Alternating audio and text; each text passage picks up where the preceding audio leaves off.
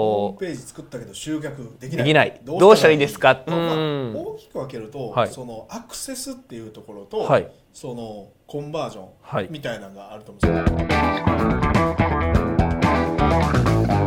はい、はい。今日も始まりました。レスポンスチャンネル。マーケティングこそ社長の仕事だ。ということで今日はですねゲストに中谷さんをお招きして放送していきたいと思います。よろしくお願いしますお願いします。よろしくお願いします、なんか疲れがいやいやそんな出ことないてますか？大丈夫ですか、うん。はい。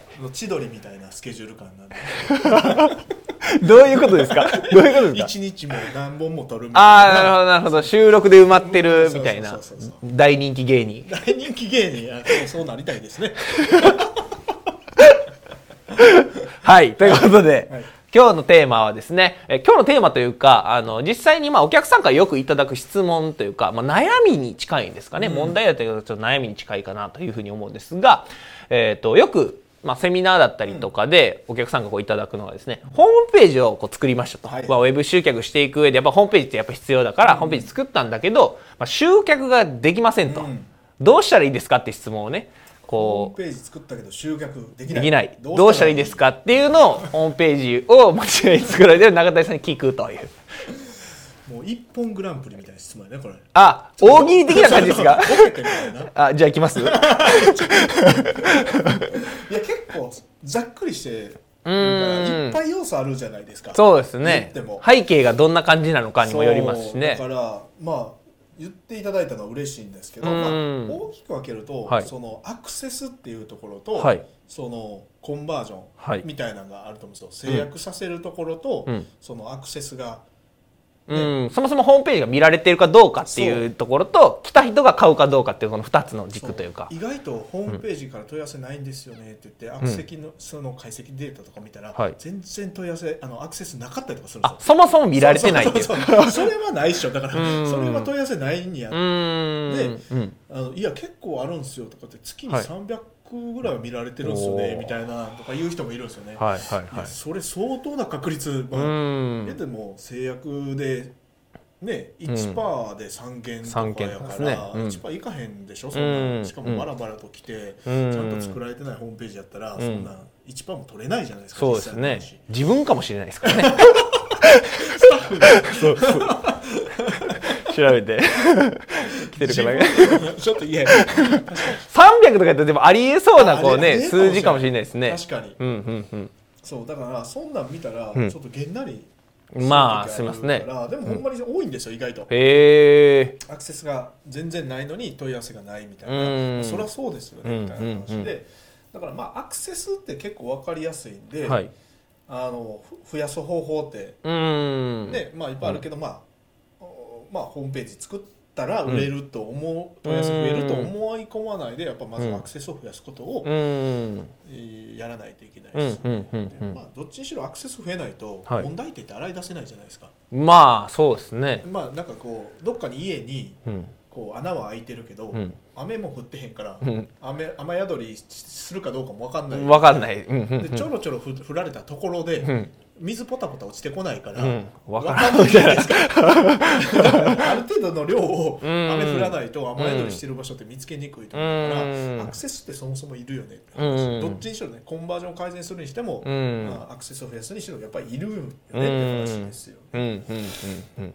そうだからまあ今だったらまああのねホームページだけ作ってうん。あーアクセスあるなんていうのはもう20年ぐらい前の話で、うん。今だったらまあ SNS とかの動うん。画を見てもらうとかね、うん。コンテンツ見てもらうとか、うん。まあ、広告を見てもらうとかして、うん。えーまあ、アクセスをホームページにしてもらうっていうのがすごいうん。流れとしてはあるじゃないですか、うん。まあ、そういうのを広告費をちゃんと使うとかね、うん。SNS のコンテンツをしっかり更新するとかね、動画をまあ、これもね今やってますけども、うん動画をいっぱい作って、うん。そこからアクセスを流入してホームページに流し込むとか、うん。ああとはまあオフライン広告ですよね、うん。オフライン広告を売って、えーそこからの、まあ、これ結構難しいですけど、うん。オフライン広告を売ってからのホームページに流入するとうかね、そういうこととか、また最近うちの会社の成功事例で連発してるのが、まあ、テレビにこう取り上げられるとかあそうそれあの PR 戦略を打つみたいなのはやっぱり面白いのまあ、要はもう金を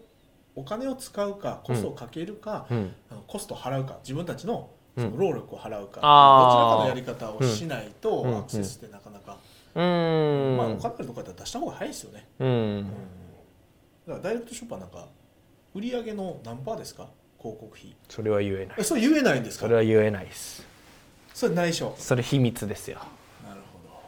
でもめちゃくちゃかけてめちゃめちゃかけてると思います。僕会社に入った時最初びっくりしましたから。僕はもともと SEO やってたんで、その、別の会社であ別の会社で自分で SEO やってたんですね。勉強がてらあ自分のブログ作って10万 PV ぐらいこう集めるっていうのをやってたんですけど無料でこう集めれるんですよね。はいはいはいはいで無料でこれぐらいいけるんだなと思って会社入ったら金積んで積んでアクセス集めるからなんやこれみたいな。なんかあれですよね。ディスプレイ広告のうん。費用としては日本で一番使ってるみたいな。あそうなんですか。なんか小川さんそれ言ってたような気がします、ええうん。めちゃめちゃ使ってると思います使ってますよね。めちゃくちゃ使ってまあパーセンテーるジとか言えないけど、うん。めちゃくちゃ使ってますめちゃめちゃ使ってますね。なんかそういう企業が伸びていくんでしょうねきっうと、ーん。やっぱアクセスはまあそのなんていうんですかね実際 SEO とかってすげえ時間がかかるというか暇やったらいいんですけど。僕暇やったんでこうやってたんですけど。ね。そうですそうです。暇やったらいいです。けど、そのまあ言ったら来週売り上げ上げたいとか今月の売り上げ予測とかうん。立てれないじゃないですか、しかも SEO って Google 様の期限次第でガンガン変わるじゃないですか。そうなんですよアルゴリズムが。そうですそうです。ほんで一気にドカーンって下がったりとかして、うん。実際上場企業でもうん。SEO 下がったことによって上場廃止になったりとかえする。会社そんなんあるんですか？うん、あります。へえ昔あの求人の会社でね。はい。その有名な会社があってビューって右肩上がりで20代の社長がねへえ上場企業を作ったんですよね、うんでそれで SEO でバーンって下がってしまって、はい。販管費かかりすぎて収益全然立てれないへえそう。それで上場廃止になったか潰れたかどっちかやったマジですか、はやば。そうだから僕ね SEO ってすごい危険なもちろん、うん。あのね王道のお金かけてやるアクセスをう囲いん込んだ上で、うん。まあ、上がったらラッキーかなぐらいでやる分にはいいと思うんですけうん。どそれ軸にしたら絶対ダメです。よね、ん。うん。僕の友達もあるオンラインショッピングをやっててはい。SEO でガンガン上がってたんですよね、はい。で僕広告費あんまいらないんですよみたいな話をしてたんですけど、うん。うん。それガク下がってやっば。売り上げがね確か10分の1マジですか？確10分の1、うん。もうね大打撃。それはめちゃめ大きくなればなるほど怖いですよねその。そりゃそうでしょう。へえ一人でちょっと自然に稼いでるとかアルバイト、うん。ね稼ぎとかだったらいいですけど、うんうん会社規模でかくなれるなるほどで相当やばい。うん。へえなかなか。いやなかなかですよ。それなかなかやばいですね。壮観でしたよ。おみるみるその顔色が変わっていくいやそれやばいですね。株の大暴落と一緒みたいな感じですよね。へえなるほどなるほど、じゃあ実際にそのホームページ作ったけど集客できないっていう場合は結構アクセスに問題がやっぱり多いというか、はい、見られてないケースが多いかな。一番テックリバック考えるのはそこだと思いますね。うん。でうん。もう一個進むと、まあ、うんアクセスはお金出して囲いうん込んでるけども、うん。やっぱ転換率が低い制約しないっていうことですね。制約しない。来た人が買わないっていう。はい買はわないとか問い合わせが来ないといか、うん。ことにしないみたいな、ううんん人たちもいるかなと。うんうんでもそうなったら転換率上げることってむちゃくちゃ要素ある。とあ思うんですよ。あはい。まあ、スタートからいくと、うん。そもそも広告出してるけどその広告分合ってるのかどうかうん。みたいなところうん。とか、うん。で入ったはいいけどヘッドラインが魅力的にちゃんと書けてるのかどうかとかね、で僕 LP とかホームページのやつ見てていつも思うのは、ヘッドラインが多少欠けてても、サブヘッド作ってない会社めちゃくちゃ多いですよね。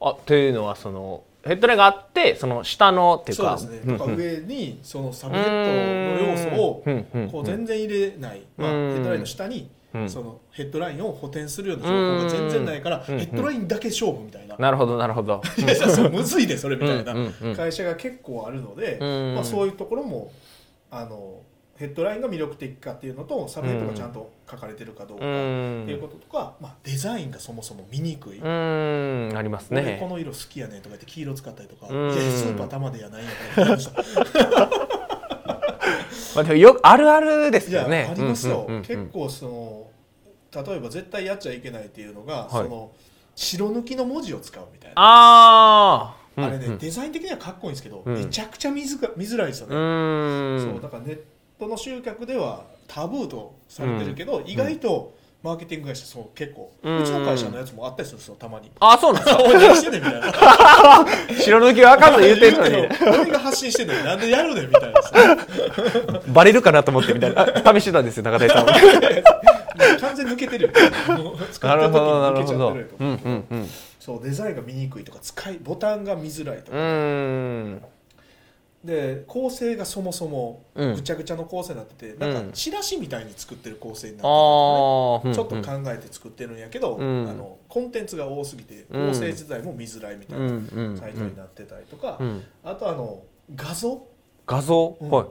そもそもこのがオファーにこの画像あかんやんみたいな画像の使い方間違ってるからへえ。であのあとなんとなくですけどはい。社長の写真使ってるけどこの社長はなんかいけすかんなみたいな 画像使ってたり引っ込みなさいよ あったんですよ昔どどういう？LP 作られてて、はい。社長の写真バーン使ってるんですけど、うん。女の人が事務員さんみたいな2人写ってるんですよ、はい。これ絶対片っぽ愛人やろって思うマジですか？距離感のはい。写真が貼ってあったそんな？んほんで俺ねそこのスタッフで知り合いだから確認したんですよ、はい。なんでわかるんですかって言われたんですよ いやわかるってこれそんなんのせてどうするんですか？コンマジ上がるんですかそれ？社長のドヤ感を出してああ、俺こんな ID いるで、みたいな。ヘッドラインで。アホやなほんまにアホみたいな話あるんですよへえ。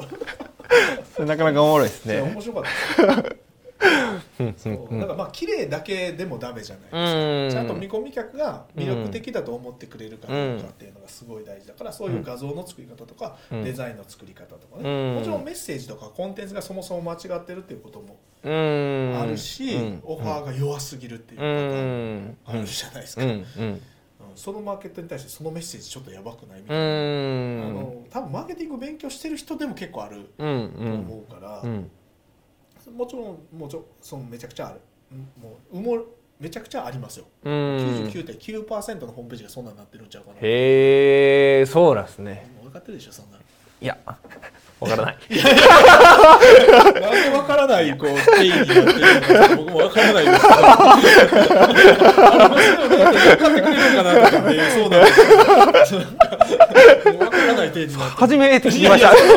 そんなわけないなるほど、なるほど。じゃあ、もし、その、中谷さんが、まあ、実際いろいろ要素があると思うんですけど、ホームページ作って、まあ、その、お客さんが、まあ、ホームページ作ったけど、集客ができませんっていう、まあ、相談が来た場合、まず何から始めますか？いやまずアテンションから始めますよね。アテンションっていうのは。う注目を集めれるかどうか、うんうん。その情報をちゃんと見てくれるような、うん。そのもちろんヘッドラインであったりとか、うん。画像の使い方であったりとか、うん。そのまあもちろん広告部のところもそうですけど、うんアテンションができてるかどうかっていうのはやっぱ最も大大事だと思うんで、うんそこにあの見込み客の注目を集めれるかどうかっていうところはうん。改善すると思います、うん逆に言うとヘッドラインとかアテンションの部分うん。を改善するだけでもうん効果ってだいぶ上がると思ううんん。ですよね、うん。一回やったことあるんですけど、結構うんほんまに倍ぐらいになる、うなんかさらにあるん。と思うんですよ、。うん。だからまずはそこから入ると思いますね、うん。でほとんど知られてないけどはい。絶対やった方がいいなと思うのはフォームの改善ですね、フォームの改善、うん申し込みのところってことですか？そうーん。なんか分からへんけどなんかわけわからんフォーム使ってるところとか、まあ、うん。そのこんなに項目書かな送信できへんかっていうぐらい項目並べてる会社とかあったりとか、ありますね。うんう。なんんでこんな入力フォームちっちゃいねんあります あるある タップしてもなんか変なとこズームになってなんか できひんみたいなのありますね。そうほんでフォームの常識から言ったら入力します、ん。で確認するボタンを押したら確認画面が開いて、うん。問題なければ送信するみたいなのあるじゃないですか、うん。この前あの友達のねやってるプロモーションを見て、はい。そう楽しそうやったから参加しようと思って入力フォームに書いたんですよ、はい。今度はねグレーに反転したんですよそのまま。え、えどこですか？で固まったんですよピチって。グレーに申し込みしようと思って入必要項目入力しました、はい。はい。だから入力項目が終わった時点で、はい。グレーに反転したんですよ。ほう。あれ？これもう定員いっぱいになってるわと思って。あやめたんですよ。あ。はい。そりゃそうでしょ。なんかまあまあ。グレーに反転したらもうんかもう終わりかな。動かないですよ。もう何も動かないですよ。それなんか、え？はい。それまあなんかいっぱいになったんじゃないか的な。だからそうもうこれ完全にいっぱいになったなっていうような動きやったから、うんはい。反転しで友達に連絡して、はい。あと後日ね、うん。あれ集まってるなって言ってめちゃくちゃ集まってるなって言って「いやまだ空きはありますよ」みたいな感じで言われたんですよ。へええーと思って。はい「いやグレーで反転したよ」って言ったら「えちょっと待ってくださいね」って「あこれこれ確認画面なんですよ」って言われて。へえまんま入力フォームがグレーで反転して確認になってあてその下にあはい。送信するっていうボタンが出たんですよ。なるほど。いやなかなか斬新なフォーム使ってるなと思って。それあかんでしょ。ん？なんかもう初めてすぎてわからんくなる。だってあのやっぱり通販とか見てても、うん。かなりの数がその買い物かごで離脱するいやしますね。ね、うん。データがあるじゃないですか、うん。やっぱりねそれ相当多いんじゃないかなとう思ってて、ん。そのフォーム改善するだけでも、うん。テクニック全然なしでも、ん。上げれるんじゃないかなってういう、マーケティングのこと全然知らない人でも、うん。フォームの改善っていうのは必須じゃないかうんなという感じがしますよね。なるほどなるほどはいじゃあ今日のですね、えーまあホームページ作ったけど集客できないどうしたらいいのかっていう質問に対してなんですが、まあ、今日のテーマまとめていただくとどんな感じになまあ、まずるでしょうか、はアクセスっていうのと、うん。その転換率、うん制約率っていうのがあるから、まあ、うん。どちらかであの問題が起こっているのは間違いないと、うん。アクセスが少なければアクセスをあ取るようなうん。施策をやってくださいまあ、できればお金を出してアクセスを購入した方がいいよねっていうところ、でそれ以外の転換率っていうところになってくると要素はたくさんあるので、うん。できれば一番最初にその注目を集めるヘッドラインが魅力的かとかね、うん。画像がちゃんと見えてるとか使いやすいかどうかとか、うん。そういうのも含めてアテンションできてるか注目を集めれてるかどうかっていうのをちゃんと見るとうんいうところ、うんうん。で、まあ、一番大きいのはやっぱヘッドラインを書き換えるっていうのが一番大きいと思うし、うんまあ、そういうテクニックがなかなかないよっていう人は、うん。まずフォームの改善とかね、うあんの使い方の改善からやってみるっていうのは一つじゃないかなって思いますね。うんうんうんうんはいありがとうございます。ではですね、ぜひこれ見ていただいている方は、まあ、フォームの改善だったりとか、まあ、ヘッドラインとかですね、うん。あとはまあアクセス集めるったら、もう広告をお金払って。やった方が早いということなので、ぜひぜひ広告費をかけて儲かっていただければと思います。はいはい。ではですね、本日のレスポンスチャンネル以上になります。最後まで聞いていただいてありがとうございました。はい最後までご覧いただいてありがとうございました。ぜひですね、いいねと、あとチャンネル登録ですね、えーしていただければと思います。あと、質問だったりとか、コメントお概要欄の方にですね、えーお待ちしておりますので、ぜひ、えー質問、コメントしてください。